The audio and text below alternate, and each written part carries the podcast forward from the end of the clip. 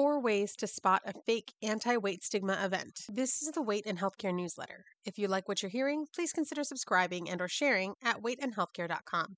One of the ways that the diet industry is trying to squash the weight neutral health and fat liberation movements is by using their money, clout, and enmeshment in the healthcare system to rebrand themselves as weight stigma experts, including at conferences, panels, and other events. This can be done by large weight loss industry representatives like the quote Obesity Action Coalition or by individuals. It is imperative that we do not let this happen because their goal is to co opt the concept of eradicating weight stigma and use it to sell weight loss interventions that risk the health and lives of higher weight people, which in turn increases weight stigma by perpetuating the idea that being fat is so terrible that it's worth risking fat people's lives and quality of life in attempts to make them thin. So, here are four major red flags that an event that claims to be about ending weight stigma may actually be about co opting anti weight stigma work to sell dangerous, expensive so called treatments for fat people. First, there are no fat positive fat people speaking. There is absolutely no excuse for this, but that doesn't mean we don't hear them. I think my personal least favorite is we're looking for experts rather than lived experience. This is wrong in every way I can think of. First of all, lived experience of stigma gives one expertise that cannot be gained in any other way.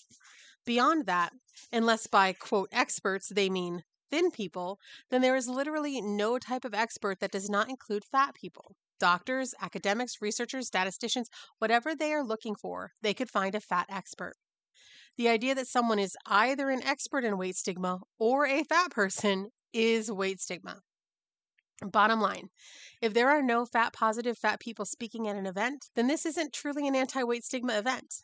I will say that I've consulted with people in situations where they were speaking at such an event as a harm reduction tool after they tried to get a fat speaker booked and failed, but this shouldn't be happening. Number two, Representatives from the weight loss industry are speaking. They could be representing the weight loss industry directly through one of their programs, like Novo Nordisk's absolutely ridiculous It's Bigger Than Me campaign, or through an AstroTurf organization like the quote Obesity Action Coalition.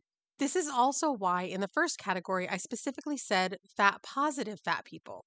Fat people are allowed to want to eradicate fatness in themselves, including as a way for them to try to escape weight stigma, but that doesn't make it an anti weight stigma view, especially if they are representing the weight loss industry or claiming to represent all fat people. To me, as someone who is both fat and queer, it would be similar to an anti homophobia panel with a bunch of straight people and one gay panelist who was undergoing so called conversion therapy to become an ex gay and was representing the interests of the companies selling the therapy. Number three, they are using stigmatizing terminology. If they are using terms and or lying with concepts like quote obesity, person with obesity or obesity epidemic, then they are perpetuating stigma. The idea of pathologizing body size is, first and foremost, rooted in racism, white supremacy, and anti blackness, and I highly recommend reading Sabrina Strings' Fearing the Black Body The Racial Origins of Fat Phobia and Da'Shaun Harrison's Belly of the Beast The Politics of Anti Fatness as Anti Blackness to understand more about that. Concepts like quote overweight and quote obesity were created to pathologize bodies based on shared size rather than shared symptomology or cardiometabolic profile. This has been largely architected and perpetuated by the diet industry. And while there is absolutely no shame in having a disease, simply existing in a higher weight body doesn't qualify. And the diet industry's insistence that it does, and especially their use of anti weight stigma platforms to try to forward that message, harms and kills fat people. Number four, they want to find a way to make fat people thin and stop future fat people from existing.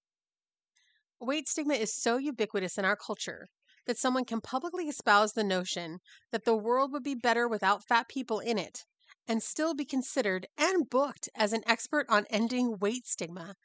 It is impossible to fight a quote war on obesity without waging war against fat people, and wars inevitably have casualties. You cannot be invested in pathologizing and eradicating fatness and also be effective at reducing the stigma against fat people. They are mutually exclusive. There are some people who produce research about weight stigma whose results can be helpful from a harm reduction perspective, even though they themselves and their research are still coming from a place deeply rooted in weight stigma. Still, the truth is that nobody who is pathologizing fatness is a qualified expert on ending weight stigma. For more on this, I've also created a handy guide to whether marketing or PR is anti weight stigma or just diet industry propaganda. You can find that on Weight and Healthcare. Did you find this helpful? You can subscribe for free to get future posts delivered direct to your inbox, or choose a paid subscription to support the newsletter and podcast and get special benefits. Go to weightandhealthcare.com and click subscribe.